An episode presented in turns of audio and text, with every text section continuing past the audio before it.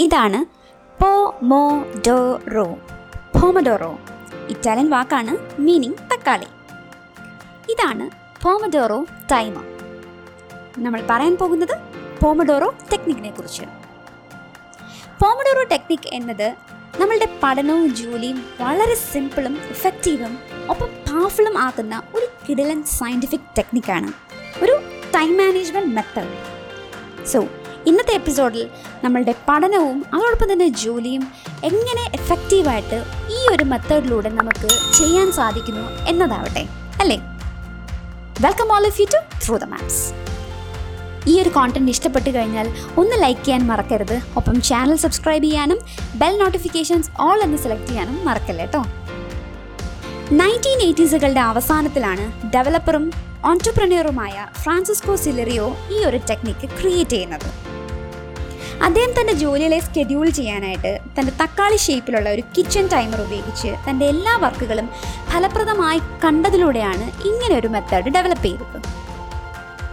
നമ്മൾക്ക് പരമാവധി ഫോക്കസും ക്രിയേറ്റിവിറ്റിയും പുതുമയും ഒക്കെ നൽകുന്ന ഒരു ടൈം മാനേജ്മെന്റ് ഫിലോസഫിയാണ് ഈ പറഞ്ഞ പോംഡോറോ ടെക്നിക് അതുവഴി യാതൊരു തരത്തിലുള്ള മാനസിക തളർച്ചയൊന്നും തന്നെ ഇല്ലാതെ നമ്മളുടെ പഠനവും ജോലിയും ഒക്കെ വളരെ വേഗത്തിൽ ഫിനിഷ് ചെയ്യാൻ പറ്റുന്നു എന്നുള്ളതാണ് ഈ ഒരു ടെക്നിക്കിന്റെ മികവ്.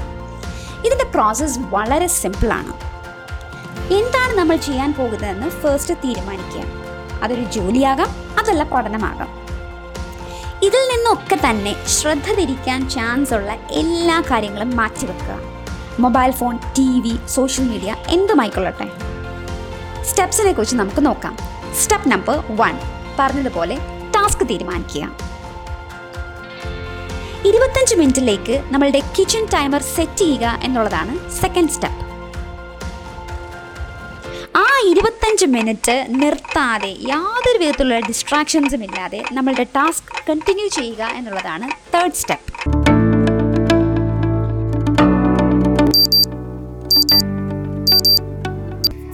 ഇരുപത്തഞ്ച് മിനിറ്റ് ആകുമ്പോൾ അഞ്ച് മിനിറ്റ് നേരത്തേക്ക് ഒരു ബ്രേക്ക് എടുക്കുക. എന്നിട്ട് അൺറിലേറ്റഡ് ആയിട്ടുള്ള ഒരു ടാസ്ക് എന്തെങ്കിലും ചെയ്യുക. ഉദാഹരണത്തിന് നമ്മൾ ഒന്ന് എഴുന്നേറ്റ് ഒന്ന് സ്ട്രെച്ച് ചെയ്യുകയോ നടക്കുക വെള്ളം കുടിക്കുക അങ്ങനെയുള്ള കാര്യങ്ങൾ എന്തെങ്കിലും ഏർപ്പെടുക. പക്ഷെ ഒരിക്കലും phone T V social media ഇതിലൊന്നും തന്നെ ഇടപെടാൻ പാടില്ല. ഓരോ ഇരുപത്തഞ്ച് മിനിറ്റ് വർക്ക് പീരീഡ് അല്ലെങ്കിൽ ഈ പറഞ്ഞ സ്റ്റഡി പീരീഡിനെയാണ് നമ്മൾ പോമഡോറോ എന്ന് വിളിക്കുന്നത്. അങ്ങനെ നാല് പോമഡോറോ കഴിയുമ്പോൾ ഒരു വലിയ ബ്രേക്ക് എടുക്കാൻ സമയമാകും. അതായത് കാൽക്കുലേഷൻ ഇങ്ങനെയാണ്. ഇരുപത്തഞ്ച് മിനിറ്റ് ചേർന്ന നാല് പോമഡോറോസ് എന്ന് പറയുമ്പോൾ നൂറ് മിനിറ്റ് ആണ് നമ്മൾ വർക്ക് ചെയ്യുകയോ അല്ലെങ്കിൽ പഠിക്കുകയോ ചെയ്യുന്നത്. ഈ നാല് പോമഡോറോസിന്റെ ഇടയിൽ മൂന്ന് ബ്രേക്ക് അഞ്ച് മിനിറ്റ് ദൈർഘ്യമുള്ള മൂന്ന് ബ്രേക്ക് അതായത് പതിനഞ്ച് മിനിറ്റ് ആണ് ആകെ മൊത്തം ബ്രേക്ക് എടുക്കുന്നത്.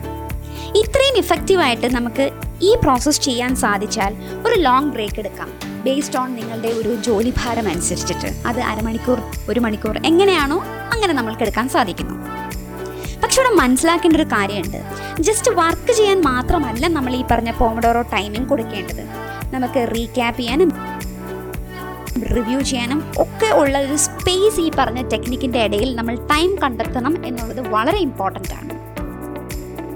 മാത്രമല്ല നിങ്ങൾക്ക് ചെയ്തു തീർക്കേണ്ട കാര്യങ്ങൾ അനുസരിച്ചിട്ട് ആദ്യമേ തന്നെ ഒരു ടൈം ടേബിൾ സെറ്റ് ചെയ്യുക. അതനുസരിച്ചിട്ട് വേണം നമ്മൾ ഈ പറഞ്ഞ പോമഡോറോ ടെക്നിക്ക് ക്രിയേറ്റ് ചെയ്യാൻ.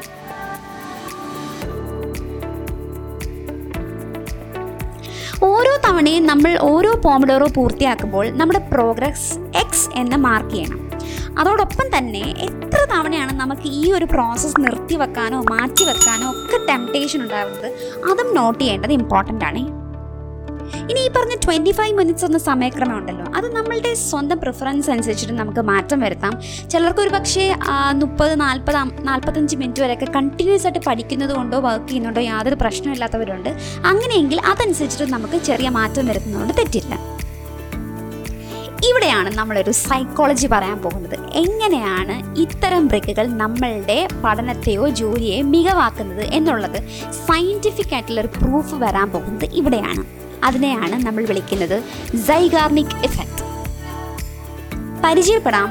ബുൾമ വുൽഫൗന സൈഗാർണിക് സോവിയറ്റ് സൈക്കോളജിസ്റ്റും സൈക്കാട്രിസ്റ്റുമായ ഈ ഡോക്ടറുടെ പ്രൊഫസർ ഒരിക്കലൊരു ഹോട്ടലിൽ ഇരുന്നപ്പോൾ ശ്രദ്ധിച്ച കാര്യത്തിൽ നിന്നാണ് ഇതിന്റെ ഒരു തുടക്കം എന്ന് പറയുന്നത്. ആ ഹോട്ടലിലെ വെയിറ്ററിന് എപ്പോഴും പണമടയ്ക്കാത്ത ഓർഡറുകളെ കുറിച്ച് നല്ല ഓർമ്മയുണ്ടായിരുന്നു. എന്നാൽ ആ ഓർഡർ വൺസ് പേ ചെയ്തതിന് ശേഷം അതിന്റെ കൂടുതൽ വിശദാംശങ്ങൾ അദ്ദേഹത്തിന് ഓർക്കാൻ സാധിച്ചിരുന്നില്ല. കുട്ടികളിലും മുതിർന്നവരിലും സേഗാർനിക് ഈ മാനസിക പ്രവണതയെ നല്ലതുപോലെ പഠിക്കാൻ ശ്രമിച്ചു. പൂർത്തിയാക്കിയ ടാസ്കുകളേക്കാൾ പുരോഗതിയിലുള്ള അതായത് സ്റ്റിൽ കണ്ടിന്യൂ ചെയ്യുന്ന ടാസ്കുകളുടെ വിശദാംശങ്ങൾ ഓർക്കാൻ ആളുകൾ കൂടുതൽ താല്പര്യം കാണിക്കുന്നു എന്നവർ കണ്ടെത്തി. ഉദാഹരണത്തിന് ഒരു വിദ്യാർത്ഥി താൻ പഠിച്ചുകൊണ്ടിരിക്കുന്നതിന്റെ ഇടയിൽ ഒരു ടെമ്പററി ബ്രേക്ക് എടുത്ത് വേറെ എന്തെങ്കിലും ചെയ്യാൻ പോയാൽ പോലും അവരുടെ ബ്രെയിൻ ആ അൺഫിനിഷ്ഡ് ടാസ്കിനെ കുറിച്ച് ഓർത്തുകൊണ്ടേയിരിക്കും. ഇവിടെയാണ് പോമഡോറോ ടെക്നിക്കിന്റെ സൈക്കോളജി വർക്കൗട്ട് ആവുന്നത്.